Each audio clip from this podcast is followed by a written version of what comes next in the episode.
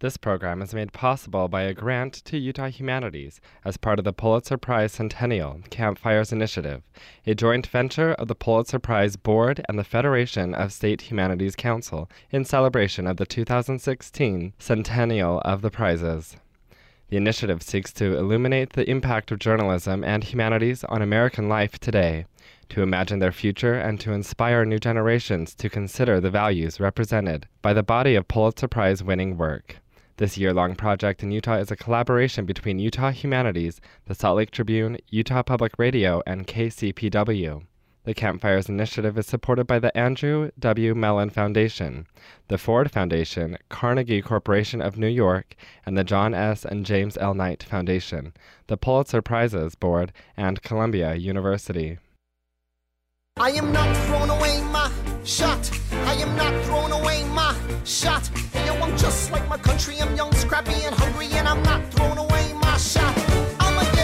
Scholarship to King's College. I probably shouldn't brag, but dag, I'm amazed and astonished. The problem is I got a lot of brains, but no polish. I gotta holler just to be heard with every word. I drop knowledge. I'm a diamond in the rough. A shining piece of coal, trying to reach my goal. My power of speech, unimpeachable. Only 19, but my mind is older. These New York City streets get colder. I shoulder every burden, every disadvantage I've learned to manage. I don't have a gun to brandish. I walk these streets famished. The plan is to fan this spark into so let me spell out the name. I am the A L E X A N D E R. We are meant to be a.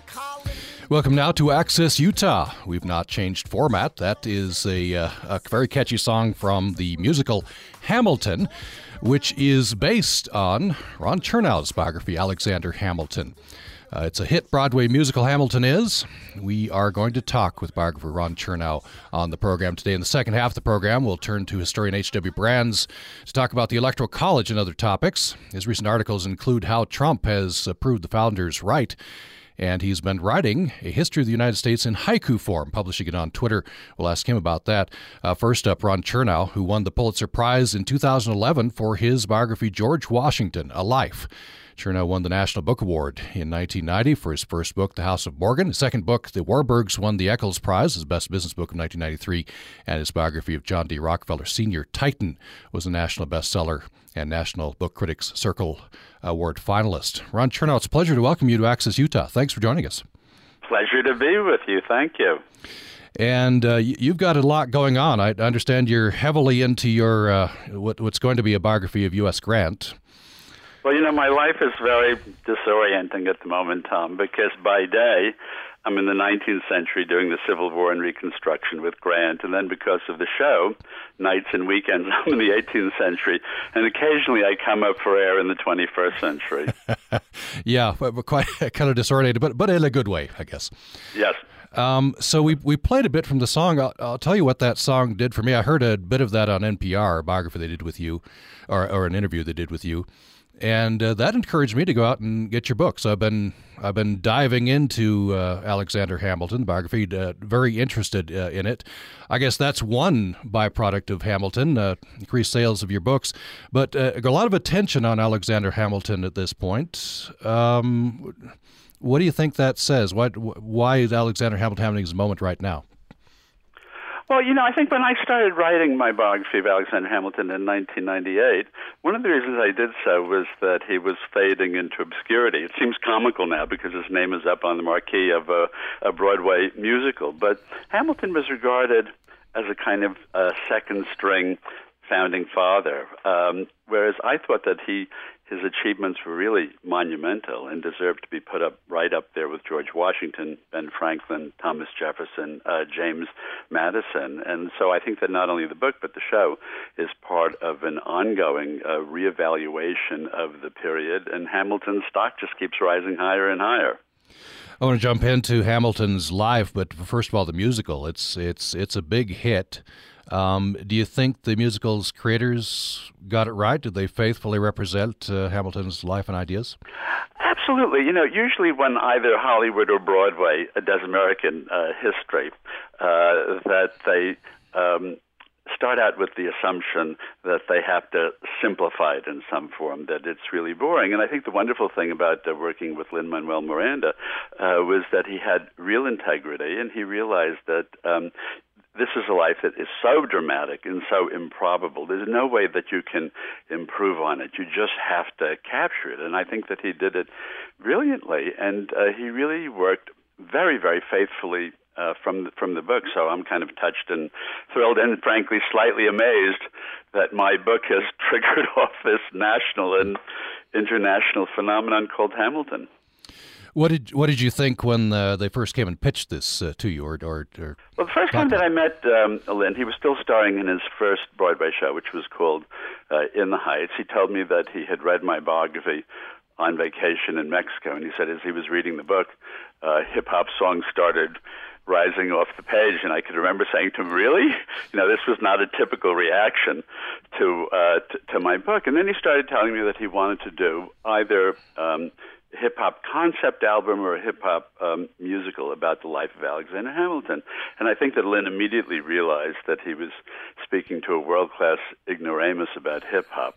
so I said to him, Can hip hop be the vehicle for telling this kind of very rich and complex story? And he said, Ron, I'm going to educate you about hip hop, and on the spot, he started explaining to me why hip hop was the perfect vehicle.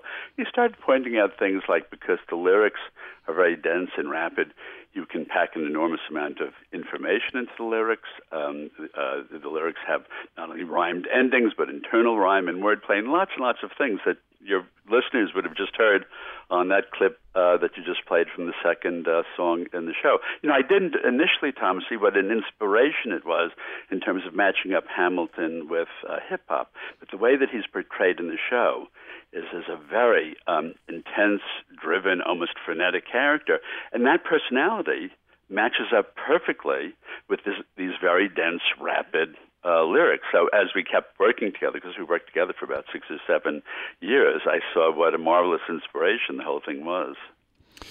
Let's hear another uh, piece from the song from the show. This is called Alexander Hamilton. I think this is the first the first song in the in the show. Right. Let's hear, hear a bit of this. How does a bastard, orphan, son of a whore and a Scotsman, dropped in the middle of a forgotten spot in the Caribbean by providence, impoverished and squalor, grow up to be a hero and a scholar? The ten dollar founding father without a father got a lot farther by working a lot harder, by being a lot smarter, by being a self starter by 14. They placed him in charge of a trading charter. And every day while slaves were being slaughtered and carted away across the waves, he struggled and kept his guard up. Inside, he was longing for something to be a part of. The brother was ready to beg, steal, borrow, or barter. Then a hurricane came devastation reigned. Our man saw his future drip, dripping down the drain. Put a pencil to his temple, connected it to his brain, and he wrote his first refrain, a testament to his pain. Well, the word got around, they said this kid is insane, man. Took up a collection just to send him to the mainland. Get your education, don't forget from whence you came, and the world's gonna know your name. What's your name, man? Alexander Hamilton. My name is Alexander Hamilton. And there's a million things I haven't done. But just you wait, just you wait. When he was ten, his father split full of it.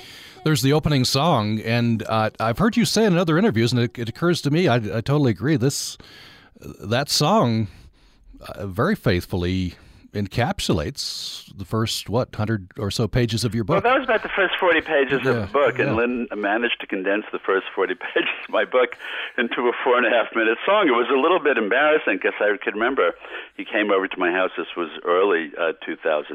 He started snapping his fingers, and he sang this song. And when he finished, he said, "What do you think?" I said, "I think this is the most extraordinary thing um, that I ever heard uh, because he'd so accurately condensed." Uh, the 40 pages into this four and a half minute opening song. What I was thinking and didn't say to him was, oh my God, either you write very tight or I write very long. It was slightly embarrassing that he was able to um, compress the whole thing into this amazing opening number that actually gives you the entire first third of uh, Hamilton's life. You know, he was the only founding father born outside of the original 13 colonies. So he was born in Nevis.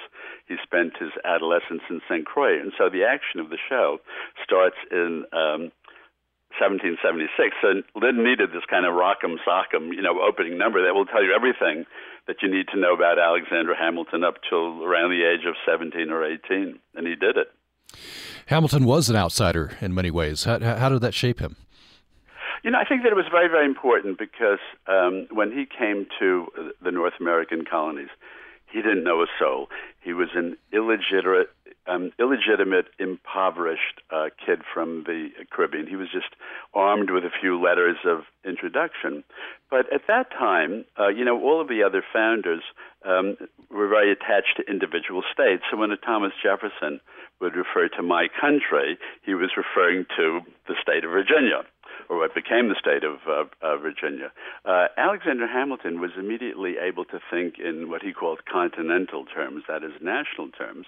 And because he didn't have, you know, that allegiance from birth to an individual state, he was able to articulate the most powerful concept of American nationalism. That is what transcended um, the uh, identity of the individual state. So it was extremely important. And of course, he came, as I said, uh, you know, um, uh, illegitimate, um, orphaned, impoverished, uh, tremendously ambitious, and saw that he could really make his mark in the American Revolution, where he just keeps rising and rising.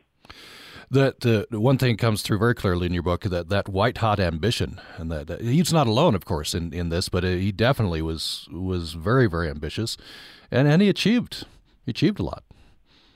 Yeah, I mean, his achievements are extraordinary because there were, um, you know, three major acts of the founding drama in our country. The first was the Revolutionary War, and during the Revolutionary War, he becomes aide de camp to George Washington and chief of staff. He then is a battlefield, you know, hero at Yorktown. You know, the second act of the drama, the Constitu- Constitutional Convention, it's Hamilton who personally issues the call for a constitutional convention in Philadelphia in May 1787. He attends. He's the sole New York delegate to sign it. Then afterwards, he oversees the Federalist Papers, 85 essays um, uh, that were published anonymously to um, get people to ratify uh, the Constitution. Hamilton wrote 51 of the 85 essays in six months. And then the third act of the drama was creating the federal government, where Hamilton becomes the first Treasury Secretary at age 34 not only created the Treasury Department, uh, created the uh, Coast Guard. He uh, created the first Customs Service. He created the first central bank, the forerunner of the Federal Reserve System, first fiscal system, first monetary system, first tax system, first accounting system, on and on on. He really was the architect of the uh, federal government. That's why I was saying earlier, Tom, these are really monumental achievements. And to my mind, you know, he should be up there uh, on the pedestal with the other main founding fathers. Why do you think he faded then? He's now enjoying a resurgence. Uh, why do you think he faded? Well, I think that I think there are a couple of reasons. You know, um, when I when I tell you that uh, Hamilton's main political enemies were John Adams, Thomas Jefferson, James Madison, and James Monroe, I'll even throw in John Quincy Adams and Andrew Jackson. What do you notice about that list? Mm-hmm. Just name presidents two through seven. So you know, to the extent history is written by the victors Hamilton was downgraded. I think that the other thing is that Hamilton was uh, so far ahead of his time in terms of his vision for the American economy. He really foresaw the modern world. And I think that for his Jeffersonian opponents, that was a very uh, disturbing and even sinister uh, vision. It's, I should say, very much the country that we inhabit today. Jefferson um, wanted in America that uh, would be based on, you know, traditional agriculture in small towns. Hamilton wanted those things, but in addition to that, he wanted large cities, he wanted factories, banks, stock exchanges, corporations. In other words, something that very much resembles the world we inhabit today. And I think that of all the founders, I think uh, if Hamilton uh, suddenly came alive today, he would be the one who would probably feel most at home in the modern world. He was a, he was the great agent of modernity in that sense. Yeah, you say in the in the book he, he was the messenger from a future we now inhabit. I guess uh, more so than any of the other founding fathers. Yeah, I think so. And um, you know, a scholar once uh, said uh, uh, you know, noted that Washington has his uh, monument uh, uh, in D.C. Jefferson has his memorial, and he said, if you want to see Hamilton's memorial, just look out the window at the world around you. And I thought that that was really a pretty fair comment. Mm. You, uh, another factor, I suppose, uh, Hamilton died fairly young. In the famous duel with with Aaron Burr. Yeah, you know, and I think that uh, this is kind of very powerful in terms of the way that uh, he uh, is is remembered. It's a little bit like uh, JFK because JFK was struck down also in his 40s. Um, JFK in our imagination is eternally youthful and vital and Hamilton was, you know, dead before the age of uh, 50. And so when we think of the other founders, we tend to think of them uh, as older men, whereas uh, Hamilton remains in our imagination uh, the the boy wonder. Hmm. Yeah, boy wonder, and that's I think that that's something that his contemporaries sort of thought about him, and sometimes in pejorative terms, right? Here's this. Yeah, this... and I, I think that you know, in a way, that makes it uh, easier for people to identify uh, with him. You know, I think that um, Americans find it um, much easier in a certain way to relate to the figures, let's say, of the Civil War era and beyond. Um, particularly, we have photographs and then you know motion pictures, and um, with the founding era.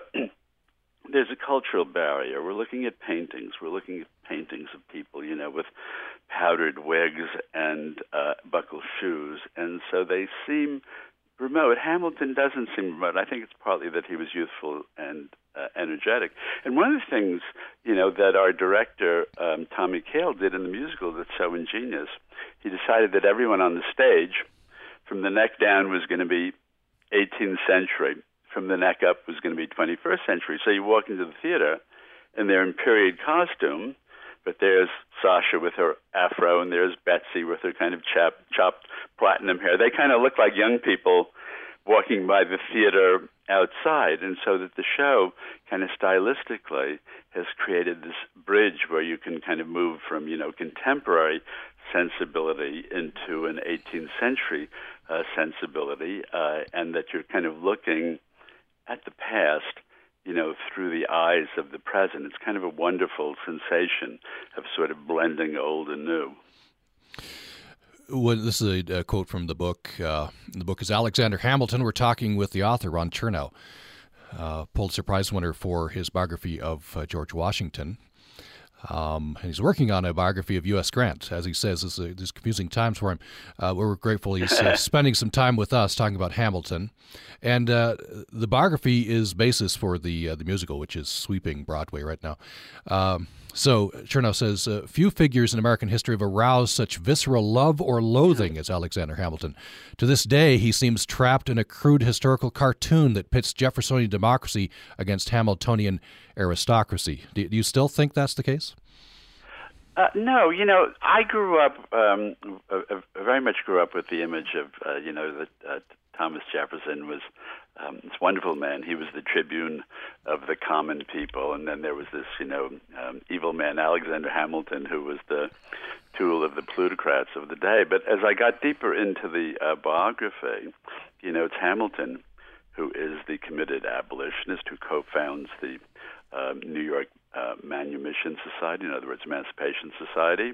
Uh, after the Revolutionary War, it's Hamilton who lends his name and prestige to uh, the creation of a school in upstate New York for Native Americans. And Jefferson, you know, owned in the course of his life 600 slaves, uh, and Jefferson uh, didn't even free them at his death, as Washington did. The only slaves that Jefferson freed were the children of Sally Hemings. So the deeper I got into this uh, story, um, this kind of you know black and white vision um, that uh, you know we have of the virtuous Jefferson and the evil uh, uh, Hamilton began to look very, very different through modern eyes.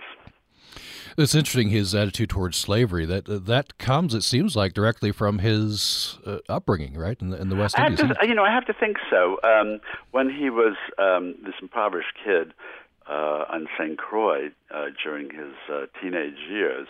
Um, that firm once a year uh, would import 200 to 300 slaves from uh, West Afri- Africa. So we don't have comments that he made at the time, but the fact that as soon as he comes to North America and the Revolutionary War uh, breaks out, uh, he champions a plan uh, to emancipate um, any slaves who are willing to pick up a musket and fight in the Continental Army. And then he's quite consistent in his um, abolitionism. And so I can only assume that that uh, came from his uh, first-hand encounters uh, with slavery in his boyhood. Mm-hmm. Reading article here at New York Times, it's saying that some scholars are debating whether Hamilton the musical over glorifies yeah. the man, inflating his opposition to slavery while glossing over less attractive aspects of his politics. Uh, you, have said that uh, you think Hamilton, I guess within the constraints of a musical, does a good job of portraying the man. Yeah, and I don't, I don't think Tom, you know, this musical, although it's, uh, it, it ends up, I think, in admiring a portrait of Hamilton. It's not um, a Valentine.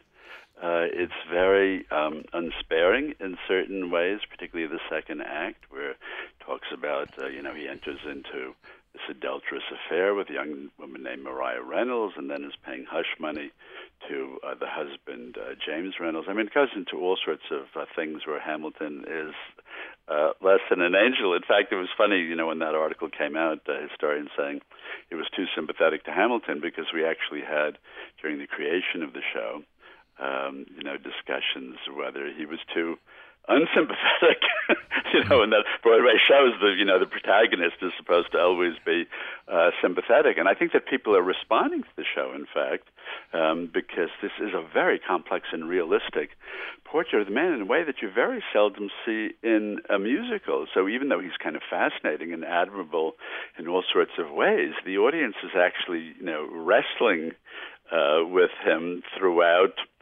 the show, and Jefferson and Madison, you know, in the in the show, um, they actually they express themselves against him quite uh, forcefully, and of course, politically, they went out.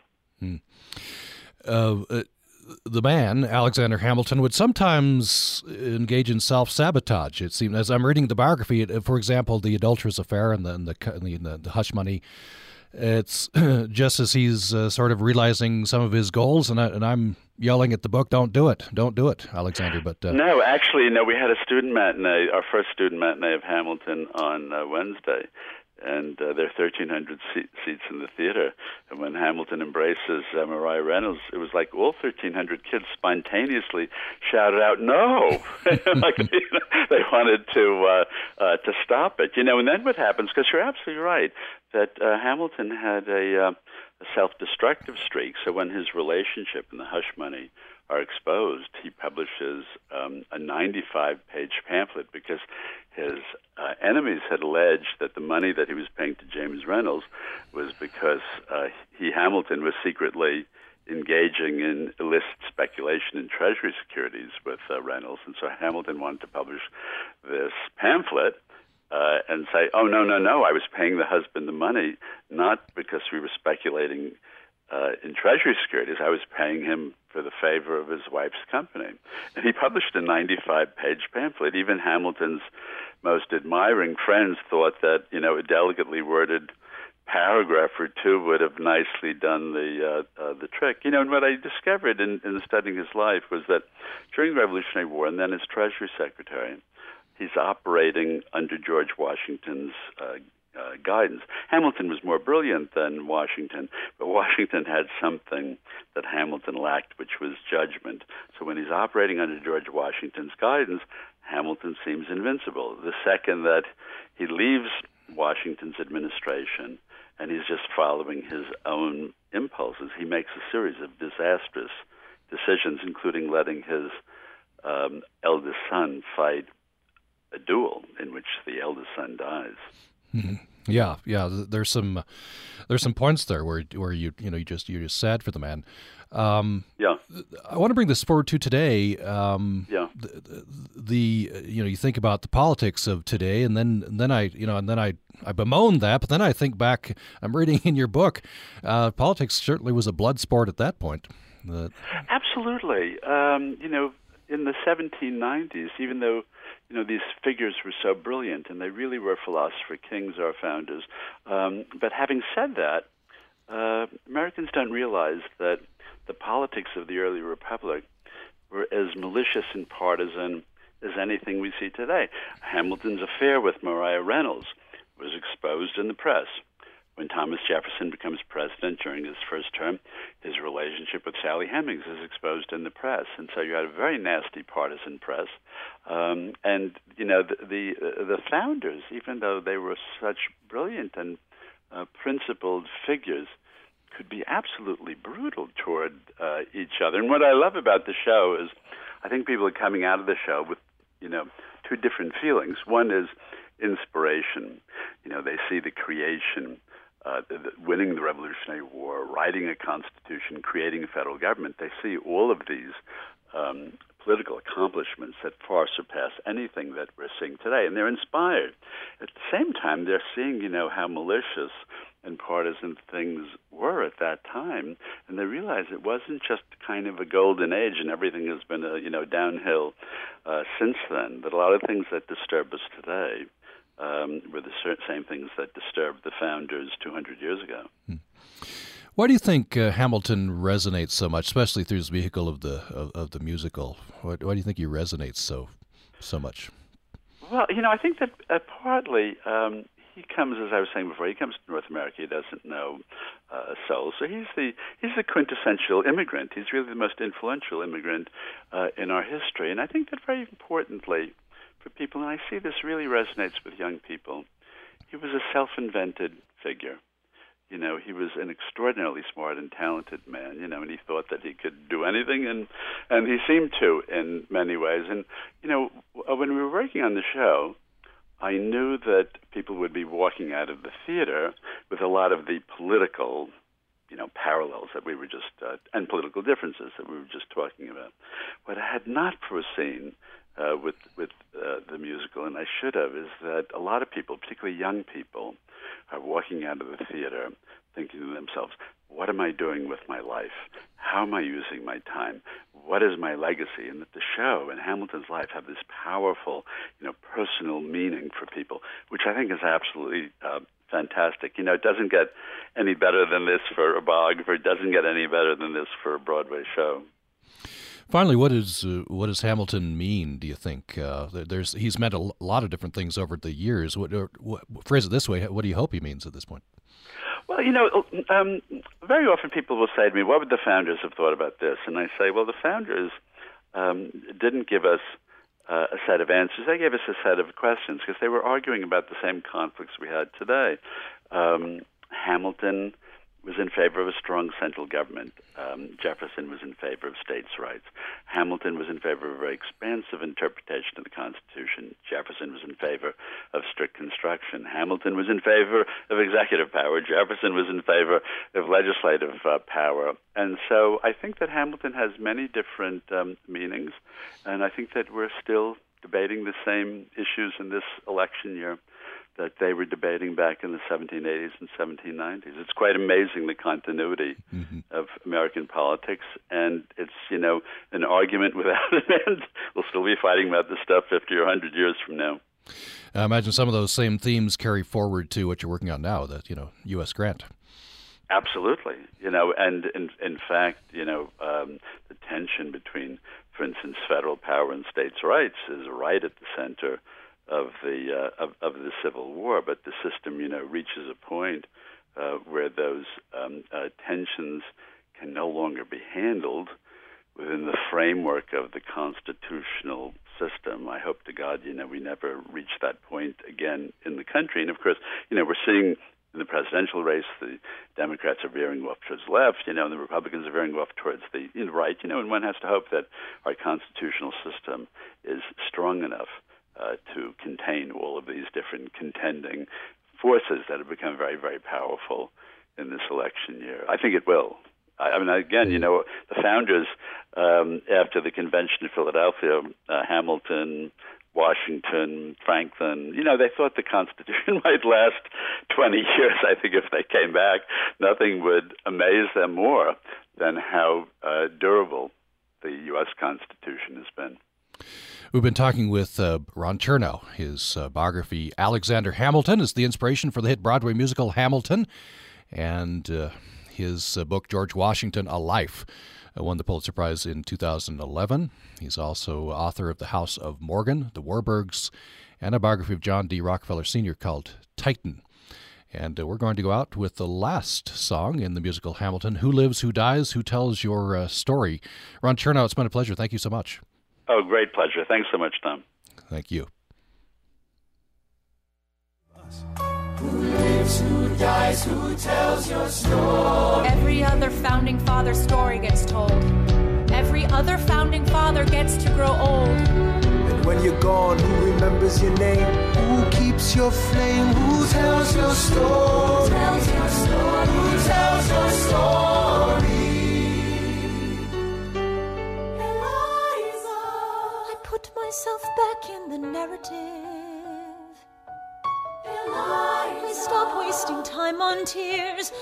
another 50 years. It's not enough. I interview every soldier who fought by your side. Tells our story. I try to make sense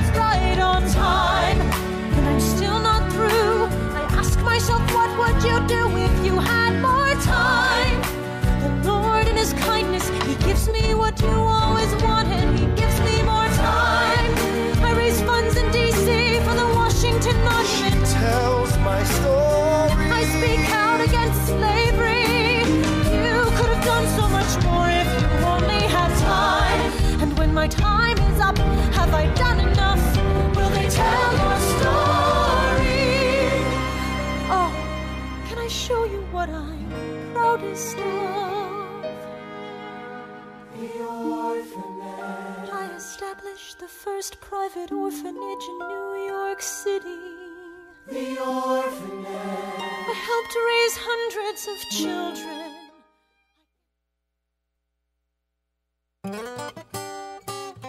Did you know that while enrollments in foreign language classes are dropping on college campuses nationwide, the number of college students who are learning American Sign Language is going up? A report from the Modern Language Association shows aggregate foreign language enrollments decreased by 6.7% from 2009 to 2013 in the United States. But American Sign Language enrollments went up 19% over the same four years. Students may be drawn to sign language because it is visual and because it satisfies a foreign language requirement. They may also want to communicate with a friend or a family member who is deaf or hard of hearing. This segment of Did You Know That has been brought to you by our members and the Emma Eccles Jones College of Education and Human Services, committed to mentoring tomorrow's educators, researchers, and clinicians, located on campuses in Logan and 26 other sites throughout Utah. I'm Peter O'Dowd. Well, first of all, it's great to be here in New York. New York is a great place. It's got great people. You know, I think most people know exactly what New York values are. And guess what? I have New York values. We're in the Empire State ahead of New York's primary as the Here and Now election road trip continues. Next time on Here and Now. Join us this morning at 11 on Utah Public Radio.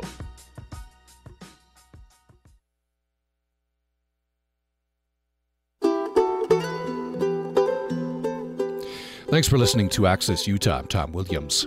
This episode of the program is made possible by a grant to Utah Humanities as part of the Pulitzer Prizes Centennial Campfires Initiative, a joint venture of the Pulitzer Prizes Board and the Federation of State Humanities Council in celebration of the 2016 centennial of the prizes. And this is a partnership between Utah Humanities, Utah Public Radio, Salt Lake Tribune, and KCPW. Uh, our thanks uh, to Ron Chernow, and uh, we now are uh, bringing in another distinguished uh, historian, H.W. Brands. Uh, is uh, holds the Jack S. Blanton Senior Chair in History, at University of Texas at Austin. He writes on American history and politics. His books include The Man Who Saved the Union, Andrew Jackson, The Age of Gold, and T.R. Several of his books have been bestsellers. Two, Traitor to His Class and The First American, were finalists for the Pulitzer Prize. H.W. Brands lectures frequently on historical and current events and can be seen and heard on national and international television and uh, radio. And I noticed a couple of uh, very interesting articles recently in Politico. One of those was titled How Trump Has Proved the Founders Right. We'll talk about that, as well as a project. H.W. Brands has been writing the history of the United States in haiku form, publishing it on Twitter. Uh, H.W. Brands, welcome to the program. Uh, delighted to be with you. Thanks for having me, Tom. So let me let me jump into the Electoral College. I want to bring the history forward to today, as as you're doing in this article, uh, which which I found in uh, Politico Politico magazine. Um, so uh, you're saying that I guess if uh, worst case scenario, uh, Trump gets elected by popular will, but the Electoral College feels like he isn't an appropriate president, they still have the power. You're saying to to uh, to, to not elect him. Constitutionally speaking, they do. And the basic point that I was making in the piece was that Donald Trump is the kind of candidate that the founding fathers warned against and wrote their constitution against. They had seen the operation of democracies in other places at other times, and they believed that they inevitably descended into anarchy and riot, usually followed by some kind of despotism. And the basic problem was that some demagogue, and they would have used that term sort of in its Greek sense, of somebody who could pander to the masses, would be able to sway the votes of people who were not particularly educated on political affairs and would amass their votes and gain power by that means. The founders were unabashed elitists, and they believed that people of property, people of education, people of civic spirit were the ones who ought to run the country, and not the riffraff of America. Now, needless to say, most Americans today disagree with that.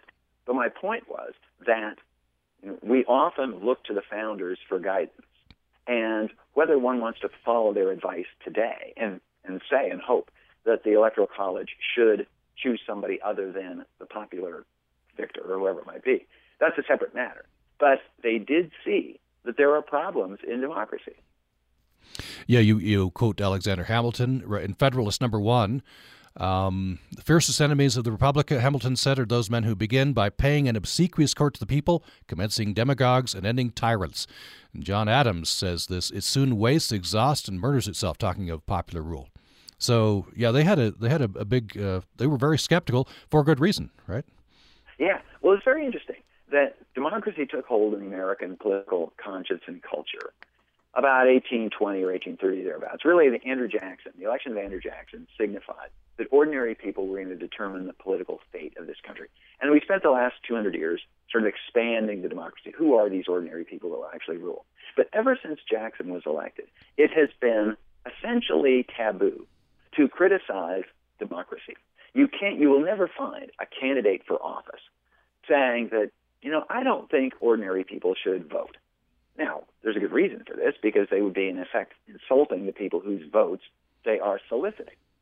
But about the only way that one can even raise questions about democracy and whether the people always get it right is to hark back in American history to the founders because people will pay attention to the founders.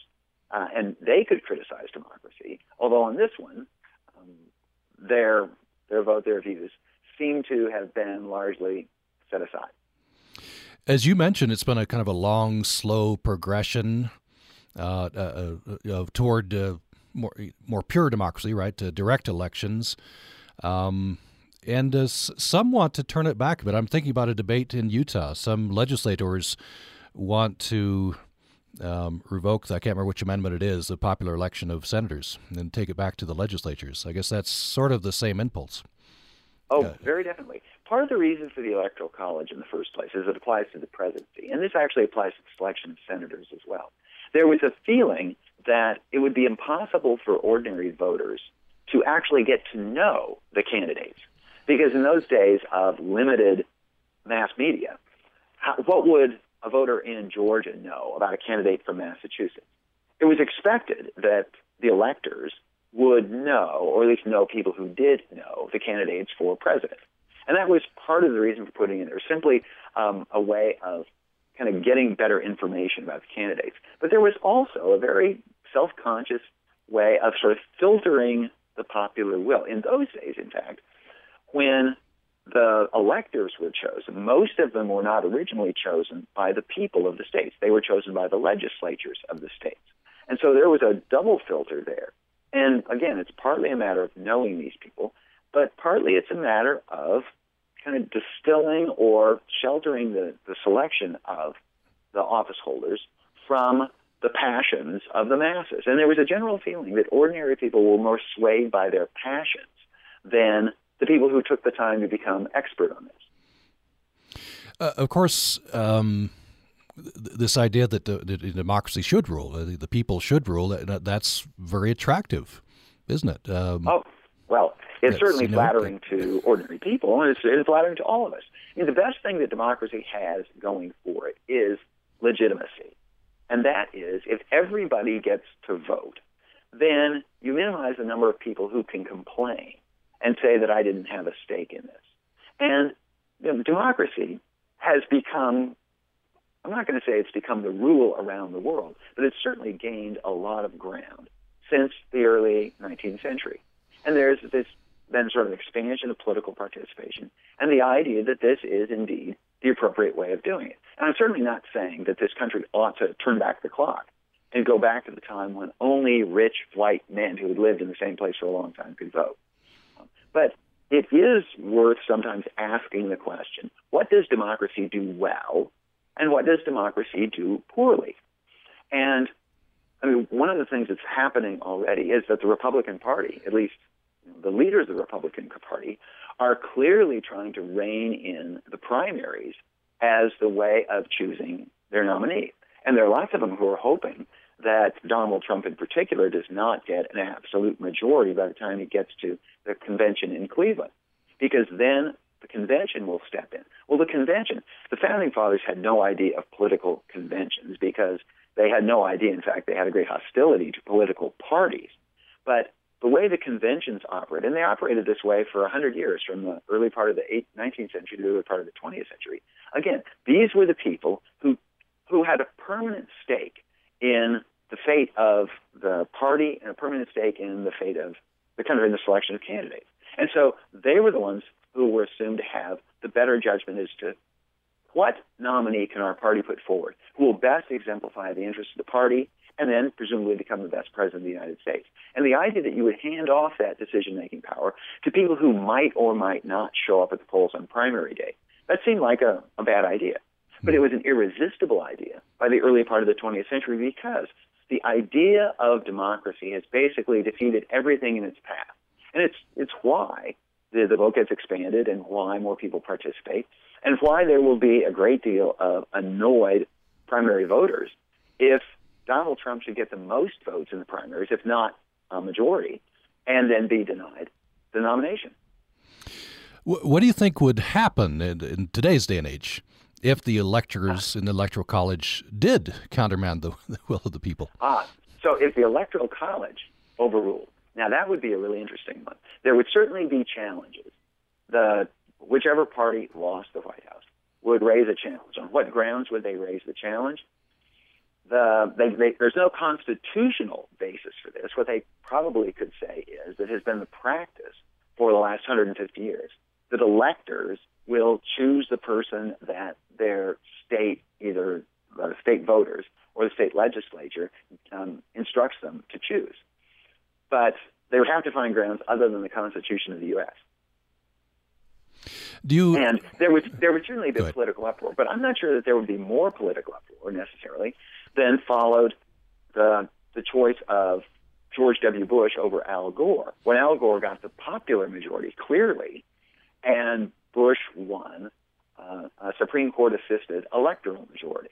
So we're with respect to the, the choice of presidents, we're caught with up in the sort of the rhetoric of democracy, but there still is there still is this constitutional filter. Now it no longer acts the way it was designed to act, but it does in, it does mean that the candidate who gets a majority of the votes of the people will not necessarily be the president.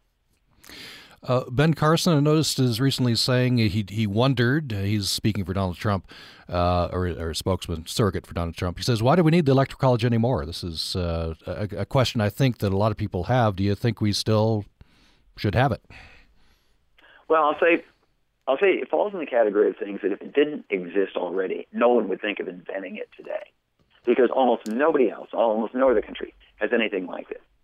Um, the biggest criticism of the Electoral College is that there are times, uh, just a handful of times in American history, that it frustrates the demonstrated will of the voters.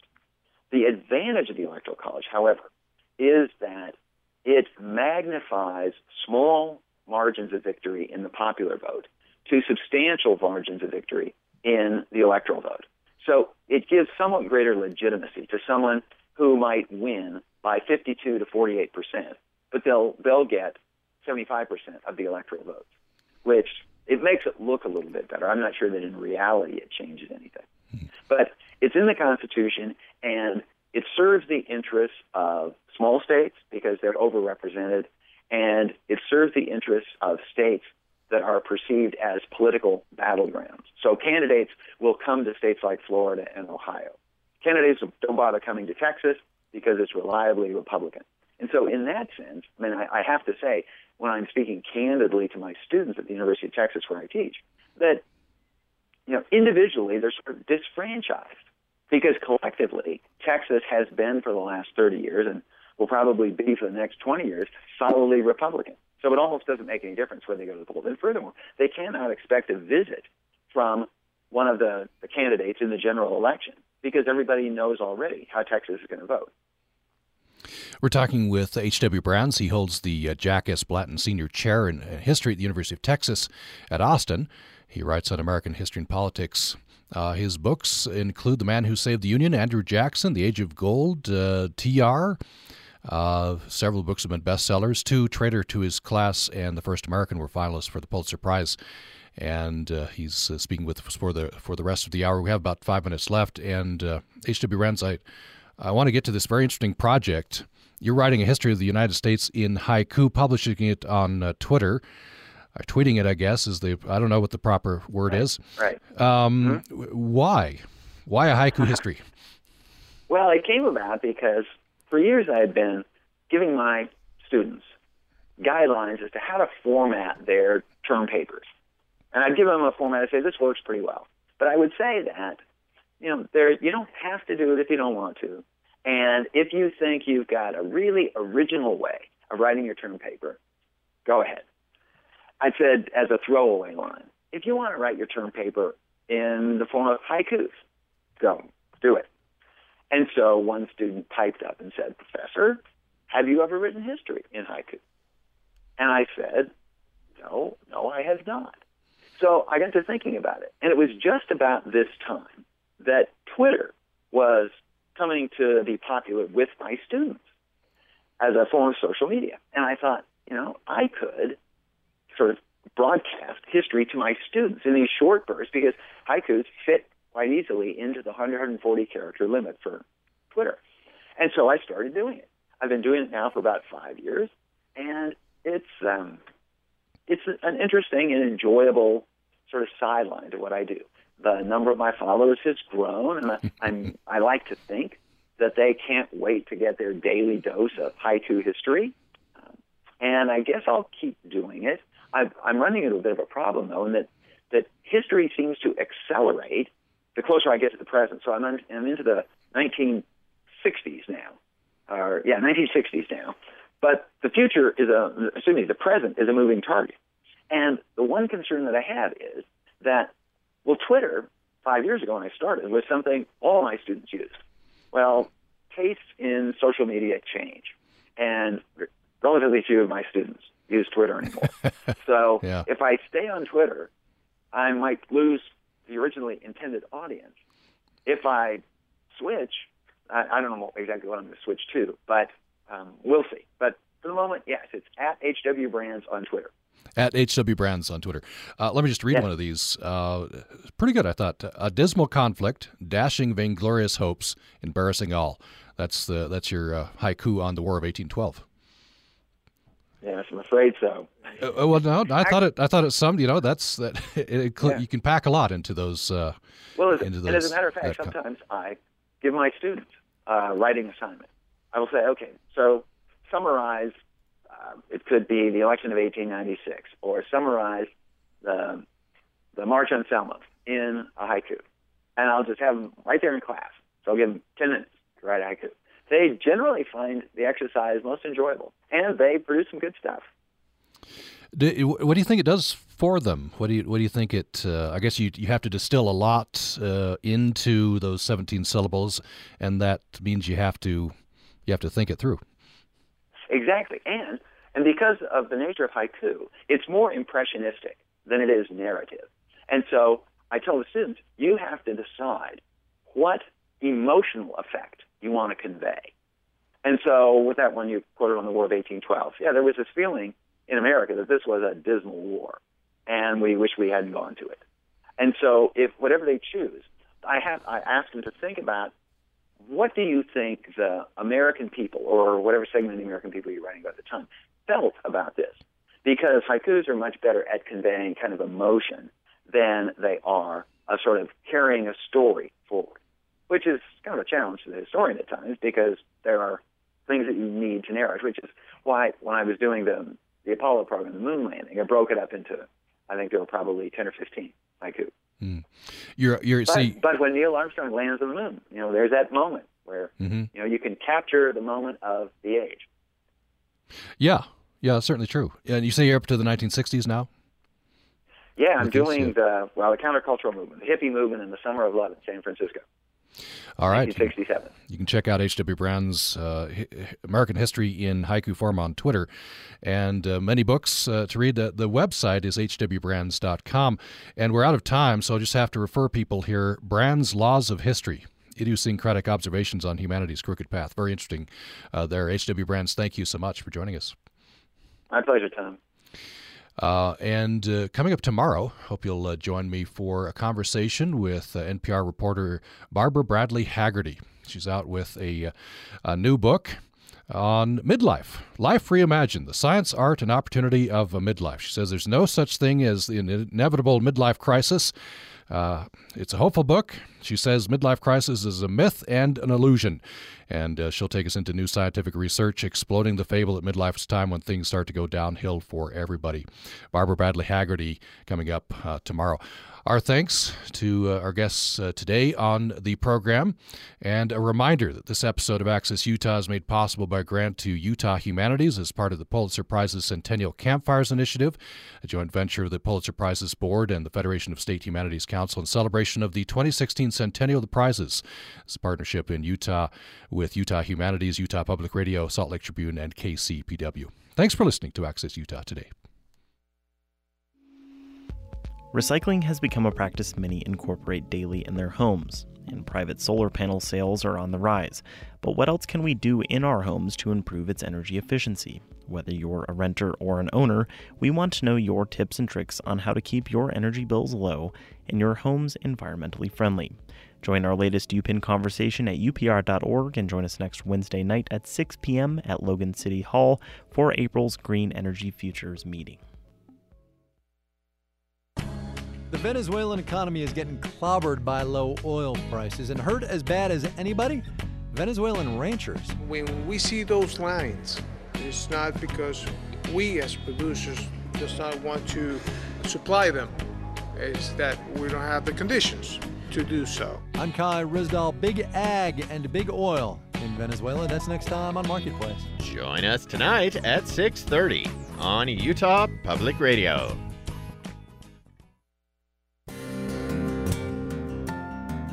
This is Utah Public Radio, KUSR HD1 Logan, KUSK HD1 Vernal, KUSL HD1 Richfield, KUST HD1 Moab, KCEU Price, and KUSU FM HD1 Logan.